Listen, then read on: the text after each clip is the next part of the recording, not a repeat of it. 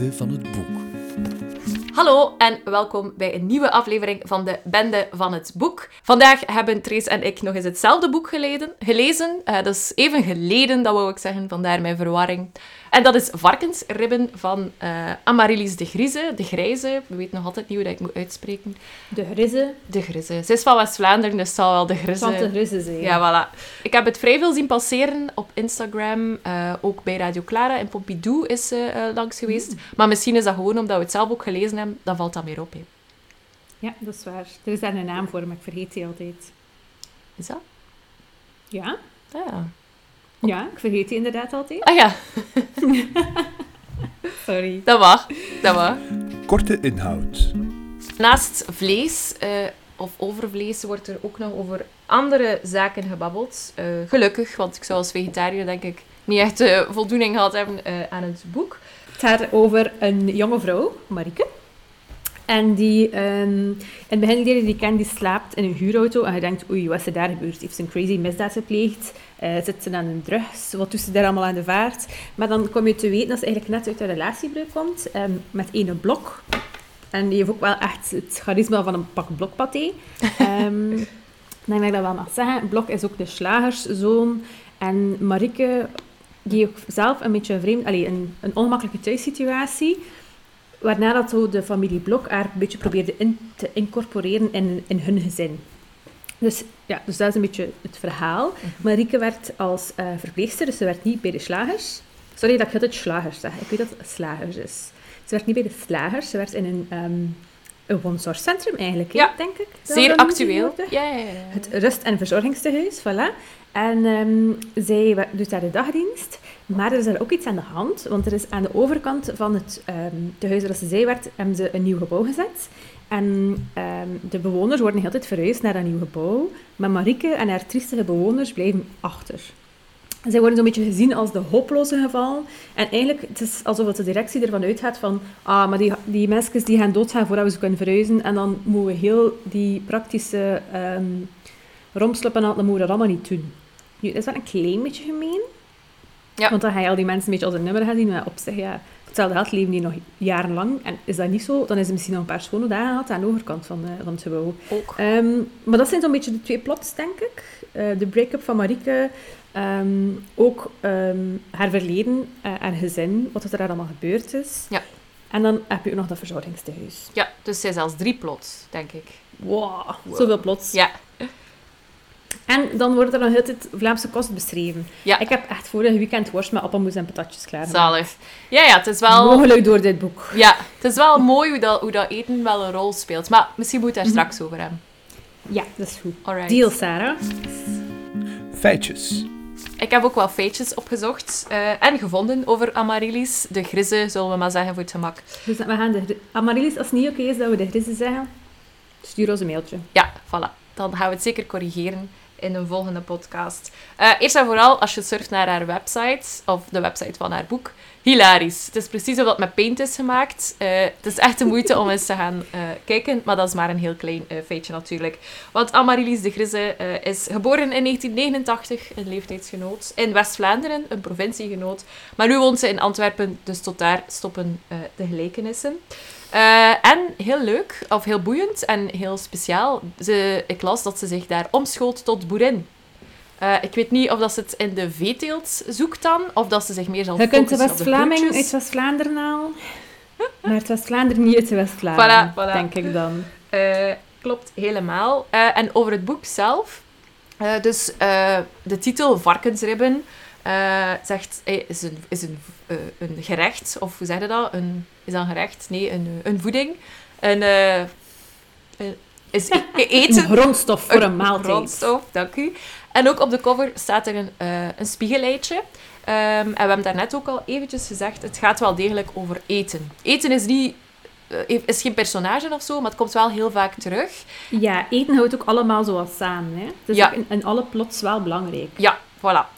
En er stond, of ik hoorde, of ik las, ik weet al niet meer van waar ik het gehaald heb, dat ze echt wel het wil hebben over hoe eten eigenlijk basisemoties kan veranderen. En ik vind wel dat dat zeker gelukt is. Ja. Op verschillende vlakken, ook de trieste en ook de vrolijke emoties. Er zit echt ook een emotionele eetzijn in.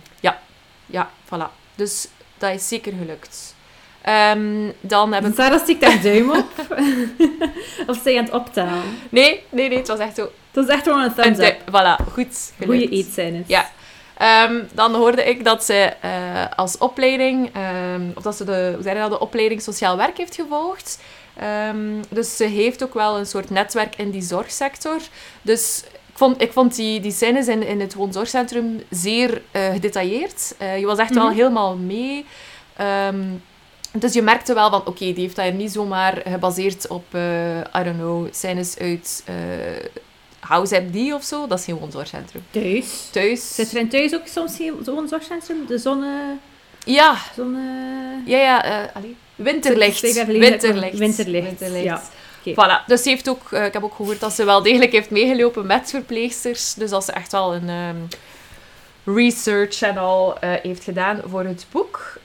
En dat vond ik ook echt wel, zeker duidelijk. Want het is echt wel schrijnend ook, hè. Wat je daarnet ook zei, de elektriciteit en zo wordt dan afgesloten. Het is een hittegolf. Het water wordt afgesloten. Ja, voilà. Dus ja, dat is misschien nog erger dan de elektriciteit. En ook zo die wantoestanden... dat je soms wel hoort zo... Ja, en ook gewoon zo... Je hebt zo dan de hoofdverpleger en de directeur. En het zijn zo van die typische bureaucraten. Of zo van die typische directeurs, die zo'n beetje schone zijn en al. Ja, of het runnen als een fabriek. En vooral denk naar financiën en niet voor de... En vergeet dat ze met mensen te doen hebben. Ja, exact. En dan... dus ik had een interview gehoord van in Pompidou. En Niki Aarts vroeg aan Amaryllis... dus het boek wordt omschreven als een tragicomische roman, maar waar zit het komische? En ik denk dat we daar straks zeker kunnen over verder gaan, want ik volgde Niki wel. Het is vooral tragisch, denk ik. Ik vond het soms ook wel grappig. Allee, zo een beetje grappig en niet tragisch dat is. Ja, misschien. Maar het is toch wel, ik vond het toch wel een neerslachtig boek. Ik vond soms zo wel... ik heb het even aan de kant moeten leggen wel. Voilà. Dus vandaar denk ik dat dat ook wel klopt. En dan heb ik nog één... Is dat een feit? Nee, dat is al inhoudelijk. Oeh, teasing. Voilà, maar ik stel gewoon voor dat we gaan dieper graven, hè. Sorry, ik ben heel veel gevaren aan het maken, hè. Dieper graven. Misschien eerst een beetje meer over de verschillende verhaallijnen, Trace. Ja, ik denk, sommigen zijn recht toe recht aan. Bijvoorbeeld dat rusthuis, dat hebben we verteld hoe dat zit. Er zijn daar wel nog wat subplots bij, met dan de bewoners en de familie van de bewoners. Maar de verhaallijn van de familie, die lijkt eerst... gewoon vrij recht toe recht aan. Maar dan, zeker meer naar de tweede helft van het boek, ontrolt zich dat wel veel meer. Ik denk van, er is daar toch meer aan dan dat je zou denken. Dus Marieke beschrijft in het begin van dat zij opgroeit bij haar moeder, dat eerst haar zussen er nog zijn, maar ik heb het gevoel dat die zussen ook een beetje ouder zijn. Ja. En op een bepaald moment verdwijnen die zo wel uit hun leven. Allee, die zijn er nog, maar het is niet, zij wonen daar niet meer in dat huis. Maar haar moeder is ook heel neerslachtig... en zelfs een beetje ongeïnteresseerd in haar dochters, denk ik. Maar Marieke haalt wel veel herinnering aan van hoe dat vroeger was, hoe dat ze samen kookte met haar moeder. Dus dat eten is daar wel weer heel belangrijk. Over die vader wordt er in het begin eigenlijk niet gesproken. Dus ik dacht, misschien is hij dood of zo, misschien is hij verongelukt. Er wordt daar niet veel voor gezegd. Maar dan gaandeweg kom je zo wat terloops te weten dat zij wel nog een vader heeft, maar dat de ouders gescheiden zijn en dat zij eigenlijk bij de moeder is gebleven en dat de zussen naar de vader zijn gegaan. Ja. Maar dat is zoiets dat ze voor haarzelf een beetje verdrongen heeft. Het feit dat zij nog een vader heeft die bestaat. Ze heeft daar geen contact meer mee. Totdat hij ook opduikt in een rusthuis. Ja. Maar dat gaat zo vrij terloops. En ze heeft zoveel van die flashbacks naar hoe dat vroeger was. Hoe ze bijvoorbeeld naar de zee ging met haar moeder en haar zussen. Je hebt het gevoel van, op zich, zeker haar vroege jeugd was echt goed. Als ze een goede band met haar moeder en haar zussen. En dan vraagt ze zo'n beetje af van, wat is er daar ergens iets misgegaan? Maar dat is wel, daar... ga ik ook nog niet alles over zeggen.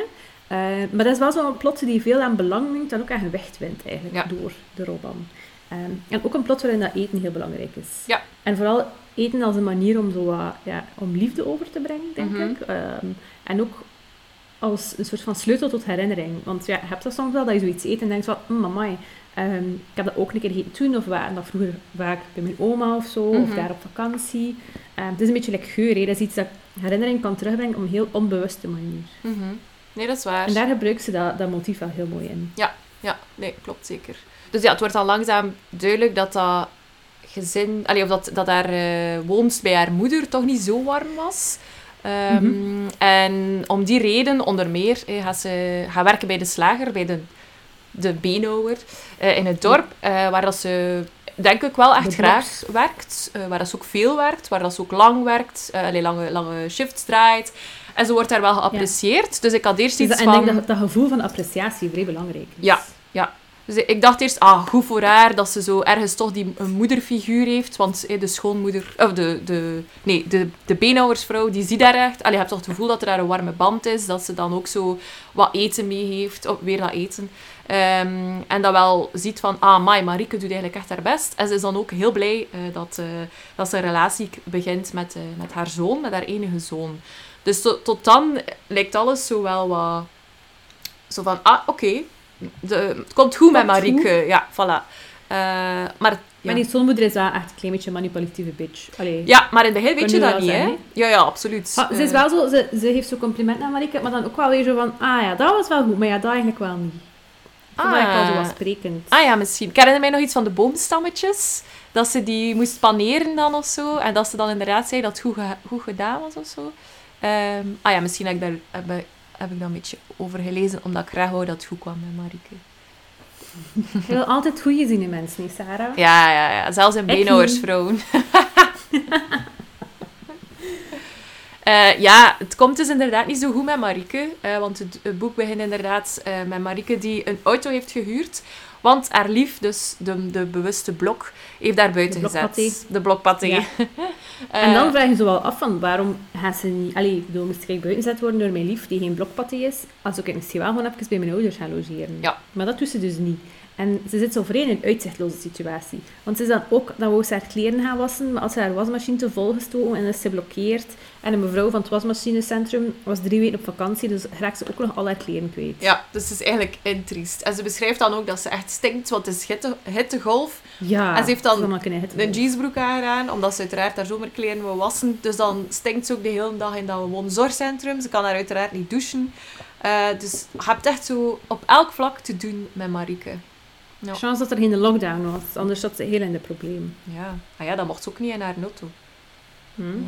Dan moest ze een attestje aanvragen en zeggen dat ze dakloos was. Maar dus dat is wel een mysterieus begin, want je weet van, er is daar iets misgegaan. Ze is weggegaan bij haar lief, of je werd buiten zet, of whatever. Ze kan nergens naartoe, je weet niet waarom kan ze nergens naartoe. Ze ziet zo zelf echt ook geen oplossing meer. Nee, het is ook iemand die zo... Dat vond ik soms wel wat ambetant. Het is zo'n personage dat niets onderneemt om uit de situatie te geraken. Ze laat zo ze is heel alles een beetje gebeuren. En ze zou wel dingen kunnen doen die misschien niet zo moeilijk zijn. Maar ze liegt ook vaak. En dan zit ze zo wat in een... Heeft haar zelf eigenlijk een beetje in het zak gezet. Of niet in het zak gezet, voor blok gezet. Dus... Opnieuw, Marieke zoekt ook troost in eten. We hebben het al een paar keer gezegd, zowel in haar herinnering als in haar toekomst, als in haar huidige situatie. Daarom vindt het ook... is ze vrij veel pralines. Ja. Daar kan ik niet zo goed tegen mensen die ongelukkig zijn en eten. Dus omdat ik ongelukkig ben, krijg ik geen hap binnen. Dus mensen die triest zijn en eten, als dat op televisie is, moet ik wegkijken. Ik kan dat echt niet aan. Ja, die beschrijving... Ik zou ook geen bak pralinen opkrijgen. Dus zo ook de beschrijving waarop dat ze dan zo die pralientjes opeet en hoe dat ze weet dat ze iets raar doet, want ze steekt daar letterlijk een beetje weg aan de vaart. Aan de rand van de vaart gaat ze dan een hele bak praline gaan opeten. Hoe triestig is dat? Maar ze wordt wel heel mooi beschreven. Zo de eerste doos met zo dat gouden folietje en zo. Haar beschrijvingen zijn wel heel goed. En zeker haar beschrijving van eten. Ja, haar recepten. Ja. Als je volle vol wil maken. Haar handeling, hoe dat ze eten maakt, zijn echt super... Ik heb dat dan, als ik zo een boek lees en er veel beschreven wordt hoe dat ze iets doen, dan heb ik dat in mijn hoofd ook. Als ik dan aan het koken ben, dan is er iemand aan het beschrijven wat ik aan het doen ben. Crazy. Niets mis mee. Nee. Ja, want je moet toch weten wat hij maakt en al. Dus dat eten is echt... Ook bij die bejaarden, is zo voor haar zo belangrijk dat die bejaarden ook nog zo... iets lekkers kunnen eten, want in het oude gebouw... Ja, en ik denk dat dat aantoont... Ja, ik denk dat dat... Sorry, ik ben niet goed aan het onderbreken, Sarah. Ik zal mijn zin nog afmaken. Maak die zin nog af.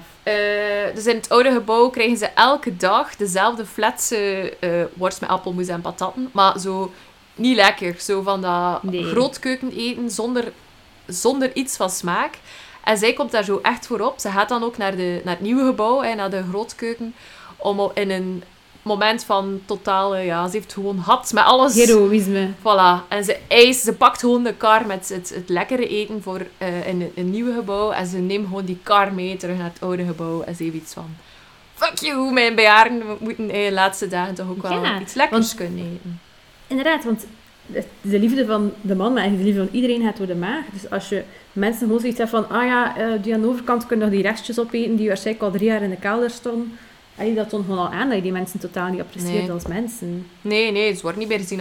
Als je al elektriciteit en water afsluit, dat is ook illegaal. Ja, denk het wel. En wat er ook belangrijk is daarin, is dat dus ons Marieke kookt graag. Ze is graag bezig met eten, maar ze woont samen met Blok. En iedere avond kreeg hij hem zo wat opwarmmaaltijden van in de slagerij mee met zijn ouders. Waardoor dat ze dus eigenlijk... Ze heeft niets te zeggen over die relatie. Ze woont in een huis dat hij heeft gekozen, dat zijn moeder heeft ingericht. En ze mag zelfs niet 's avonds kiezen doordat ze gaan eten. Mm-hmm. En op een bepaald moment zegt Blok dan dat ze op dieet moet. Amai. Ja, daar dus, kom ik niet tegen. En dan gaat ze als wraak, zogezegd, die pralientjes gaan kopen ook. Om die stiekem op te eten. En ook, ze weet dat hij wel een snoepkast heeft. En dat wordt super mooi beschreven. Dat hij zo... Fuck. Dat ze dan de stoel hoort in de keuken naar die kast geschoven worden. Omdat hij dat dan uithaalt.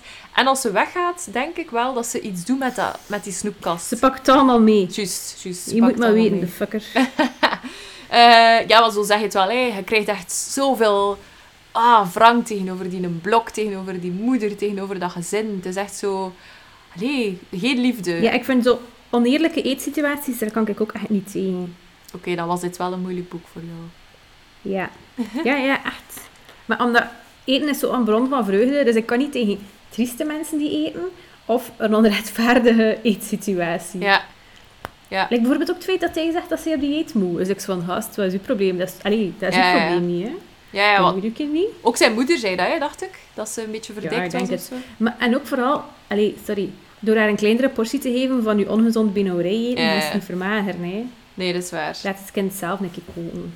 Het is dat... Godver. Want ik herinner mij ook dat die ouders op bezoek kwamen. En zij had iets gemaakt, ik weet nu wel niet meer wat, maar volgens haar recept. En dan was er een mega spanning tijdens dat diner, omdat het niet het recept was van mama Blok.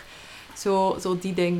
Maar dat vond ik heel mooi om zo die verhouding weer te geven. Je zou ook een aantal andere voorbeelden geven van, I don't know, dat zij dan de zetel kiest of zo. Of dat zit er eigenlijk ook wel in. Maar gewoon dat eten weer gebruikt wordt om te tonen wat de verhouding is tussen al die personages. En dat zij eigenlijk gewoon niets nul heeft. Dat ze, ja. Dus er niets gehunt. Nee. Dus... Het eten als een, hoe zei je dat, een derde personage of zo, is heel mooi uitgewerkt in Varkensribben. Ze heeft vaak zo het verlangen om al oud te zijn. Ja. Dat vond ik gek. Ja. Ja, inderdaad, maar letterlijk. Ja. Zie je wel iets met oude mensen, hè? Ja. Ik snap dat wel. Ik kan ook zo wel heel warm worden door zo gewoon bij oude mensen te zijn. Wij hadden thuis onze buren... Die waren al altijd oud. En ik vond dat superleuk om daar te zijn. Die had zo'n huis boomvol met zo... Weet je wel, eerst en vooral... Oude mensen ding. Ja, zo'n tapijt. Overal. Onder de zetel, onder de tafel. Altijd een tapijt. Dan zo een kast met zo glazen deuren. Dat je zo alle postuurtjes ziet staan. Yeah. Heel dat huis vol. Zo'n een luster met van die kleine... glazen pareltjes. Zo. Je kon eigenlijk gewoon zitten en rond je kijken. En dan kreeg je altijd Fanta en Mars en Snickers. En dat was, dat is nog altijd zo. Als ik nu nog op bezoek ga bij Mariette, want André is helaas al gestorven, kreeg je nog altijd Fanta. Zo. Ja, zij is die mens die nog altijd Fanta koopt. Ja, zij zorgt voor de Belgische afname. Sowieso. Ik snap dat wel. Zo dat ze ergens de fascinatie daarmee, ja. En ook dan troost en liefde vindt bij die bejaarden. Eigenlijk is dat wel mooi opgebouwd ook, dat je eerst hebt het gevoel van ça va, inderdaad, gescheiden gezin opgegroeid, en dat dan pas meer dan over de helft duidelijk wordt van oei, het is daar echt iets mis. Bijvoorbeeld haar verjaardagsfeest, als ze ergens klein is, 8e verjaardag. Dat ze beschreef dat de tafel gedekt was, dat haar mama dat ze de zussen ook hebben uitgenodigd, dat haar mama een taart heeft gemaakt. En dan moeten ze komen van beide papa, die zussen, dus ze zijn dan al gescheiden. Maar dat wordt ook zo niet met zoveel woorden gezegd. Nee. Vandaar dat ik dacht, die zussen zijn gewoon veel ouder. Maar ik denk dat ze ook ouder zijn, maar niet zoveel ouder, dat zal alleen kunnen wonen. En dan zegt Marieke dat ze wil bellen naar de papa om te weten van wanneer komen de zussen en ze mag niet. Zo die stress, die sfeer van dat kind dat gewoon haar verjaardagsfeestje wil, maar ook niet wil dat haar mama boos is, wordt zo goed beschreven dat je, dat je bijna misselijk wordt van, arme dat kind. Die dan toch maar moet alleen de kaarsen uitblazen en alleen met haar mama een stuk taart eten die duidelijk haar tanden en knarsen is en die al de cadeautjes dan laat opendoen zonder dat die zussen daar zijn. Want dan zegt ze ook heel van, en dat kreeg je van die zus. Ja. En dat kreeg je van die zus. Klopt. Voilà. Dus zo... Het heeft heel veel pijnlijke beschrijving. Het boek, vind ik wel. Maar ze worden wel mooi neergezet. In die zin dat je inderdaad niet gewoon louter een opsomming hebt van wat er allemaal gebeurd is. Mm-hmm. En ik denk dat ze dat ook bewust doen om zo te tonen dat je als mens misschien altijd probeert... te denken. Je zoekt een manier om te overleven. Ja, en dat je dan denkt van, dat zal wel normaal zijn, of het is misschien toch niet zo erg of zo. Maar als je dan die beschrijving krijgt van die situaties, is het wel zo, oei, Marieke. Maar ik vind wel, de liefde van de oude mensen maakt wel veel goed. Ja. Maar, en niet gewoon de liefde van de oude mensen, maar de liefde dat Marieke heeft voor die mensen, dat vind ik ook wel vrij mooi. Ja. En want ze beschrijft zo zelf al hoe dat ze altijd rapper haar werk moet doen, en dat ze met minder mensen... als ze met minder personeel zijn, voor meer mensen vaak. Ja. Maar... Ze doet het wel nog altijd met veel zorg. Mm-hmm. Ja, je krijgt... het is actueel. Je krijgt inderdaad de zicht van dat ze in het begin super enthousiast was. Dat ze echt die oude mensen een mooie laatste dag wou geven. En dat ze haarzelf dan betrapt was steeds efficiënter te willen werken en minder tijd krijgt. Maar er zitten ook een paar mooie scènes in. Dat ze bijvoorbeeld beschrijft hoe dat ze Elsa wast. Dat ze dat zo... Bijvoorbeeld... Ze pakt dat wel echt haar tijd ervoor, hè. Ja, maar ze heeft niet veel tijd. Dus ik las het als van, oei, arme. Dat ze er dan wel zo een gesprekje mee wil voeren. Waarschijnlijk elke dag hetzelfde. Dus het is bijvoorbeeld hier vrijdag. Dus zegt ze vrijdag visdag. En dat ze dan, ik glimlach. Dus Elsa ook. Vis, ja vis. Had jij veel vis vroeger? Ik spoel haar rug nu af, haar nek, hals, borsten. En we dansen zonder er aandacht aan te besteden. Ja. Woonde jij niet dicht bij de zee vroeger?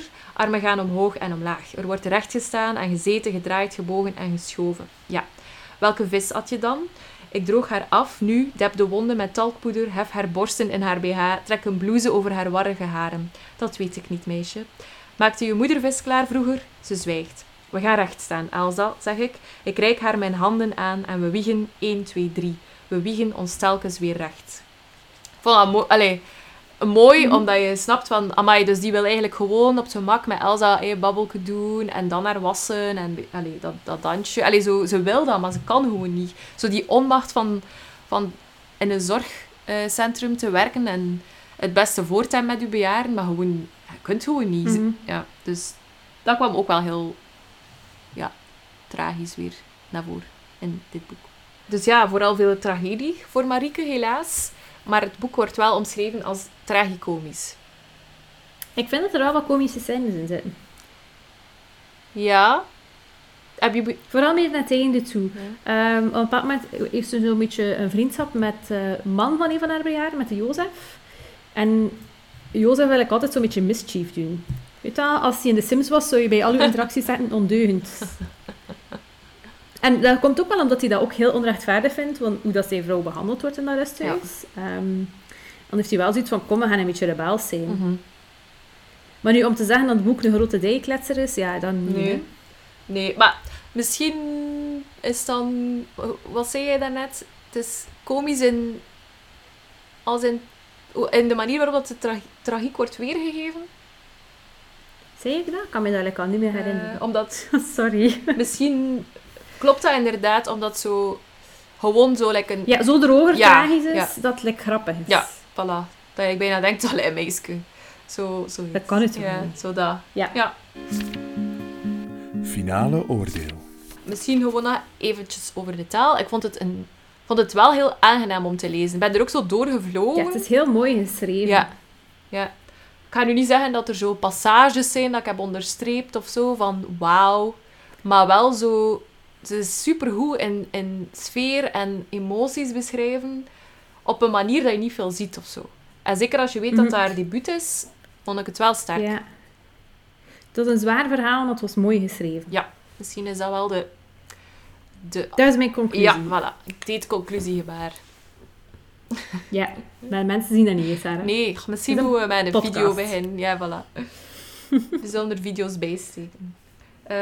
Dus ja, ik heb het heel graag gelezen wel. Ook al is het niet zo licht of zo. En is het tijdens een lockdown misschien niet altijd leuk om zo'n opsomming van tragische feiten te lezen. Maar nee, ik vond het wel leuk. Ja, het was een goed boek. Ja. Voilà, dat zit er weer op voor vandaag. Sarah, ben je al iets anders aan het lezen? Ja. Ja, het is al een tijdje gelezen. Het is al een tijdje geleden dat ik Varkensribben heb uitgelezen. En nu ben ik bezig in Mijn Lieve Gunsteling van Marieke Lucas Reineveld. En dat gaat heel kort... Een beetje lichte literatuur. Een beetje lichte literatuur. Ja, het gaat over een taboe, hè. Het gaat over pedofilie. Dus je kruipt in het hoofd van een man van in de 40 die verliefd is op een meisje van 14. En op zich... iemand heeft het al een keer geschreven. Ja, het is het onderwerp op zich is niet zo nieuw. Maar wel de manier waarop dat je die man zijn gedachten en zijn handeling volgt. En het is soms echt ongemakkelijk dat je denkt... Of waarom? Of laat dat kind maar rust. Maar het is, qua taal vind ik het wel echt zot. Dus ik hoop echt dat we het lezen met de boekenclub. Want ik wil er met heel veel mensen over babbelen. Dan... ik denk dat ik het te zwaar ga vinden. Het is gewoon... de verhaallijn op zich, inderdaad, omdat het gaat over die pedofilie, is gewoon zo wat... soms zo van... gast. Maar ik weet niet. Het leest super vlot, omdat je wil weten van waar gaat dat hier naartoe. Gaat hij effectief dat kind... fysiek misbruiken of zo? Of wordt hij veroordeeld? Of gaat dat ontdekt worden? Dus...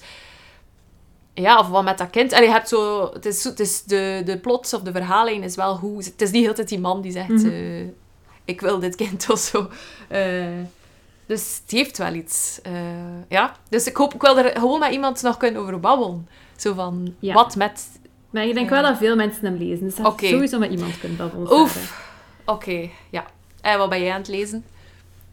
Ik ben De Reparatie van de Wereld aan het lezen van Slobodan Šnajder. Ik kan dat vrij grappig naam. Ik zeg nu Slobodan tegen alles. Slobodan. Ja, Slobodan. Maar het is eigenlijk heel mooi. Ik dacht van het gaat zo wat droog zijn. Ik dacht dat eerst niet, want ik heb hem wel besteld. Dus ik had er wel vertrouwen in. En dan kreeg ik hem dat het gaat zo wat droog zijn. Want het gaat zo over, het is een familiegeschiedenis, maar ook een beetje een geschiedenis van de volksduitsers in Oost-Europa. Maar het is eigenlijk het is echt mooi geschreven. Er zitten zoveel interessante details in. Dus ik denk dat het een boek is dat veel inzicht gaat geven in een stukje geschiedenis dat mij niet super bekend is. Cool. En ik ben aan het luisteren naar Neverwhere van Neil Gaiman. En dat is ook vrij goed. Het is zo sci-fi. En ik was bij hen luisteren en ik dacht van, gaat dit sci-fi zijn? Dit is een gewone verhaallijn. En plots gebeurt er van alles. Oké. Dat vind ik chic. Ik vind zo de boeken waarbij dat je zo begint... En dan nog een keer naar de achterflap kijkt en denkt van... Hè? Ja. Is dit wel dit boek? En u dan zo plotseling mee hebben, dat vind ik cool. Ja, dat is waar. Ja, en het is de auteur zelf die hem voorleest. Dus dat vind ik ook wel leuk. Ja, als ze dat goed kunnen. Niet elke auteur kan dat goed. Nee, ja. Oké, cool. Voilà. Extra tips. Yep. Alright. Dan bedanken we nog Jasper, West, Michiel en Joffra. Als je meer Bende van het Boek wil, dan kan je naar bendevanboek.com gaan. Kunt je inschrijven daar op onze nieuwsbrief. Of we kunnen ons gewoon volgen via Instagram. Yes, dat klopt, Trace. Klopt, hè? Ja. Klopt als een bus. Voilà. Oké, voilà. Tot de volgende. Ja, bedankt om te luisteren. Ciao, ciao.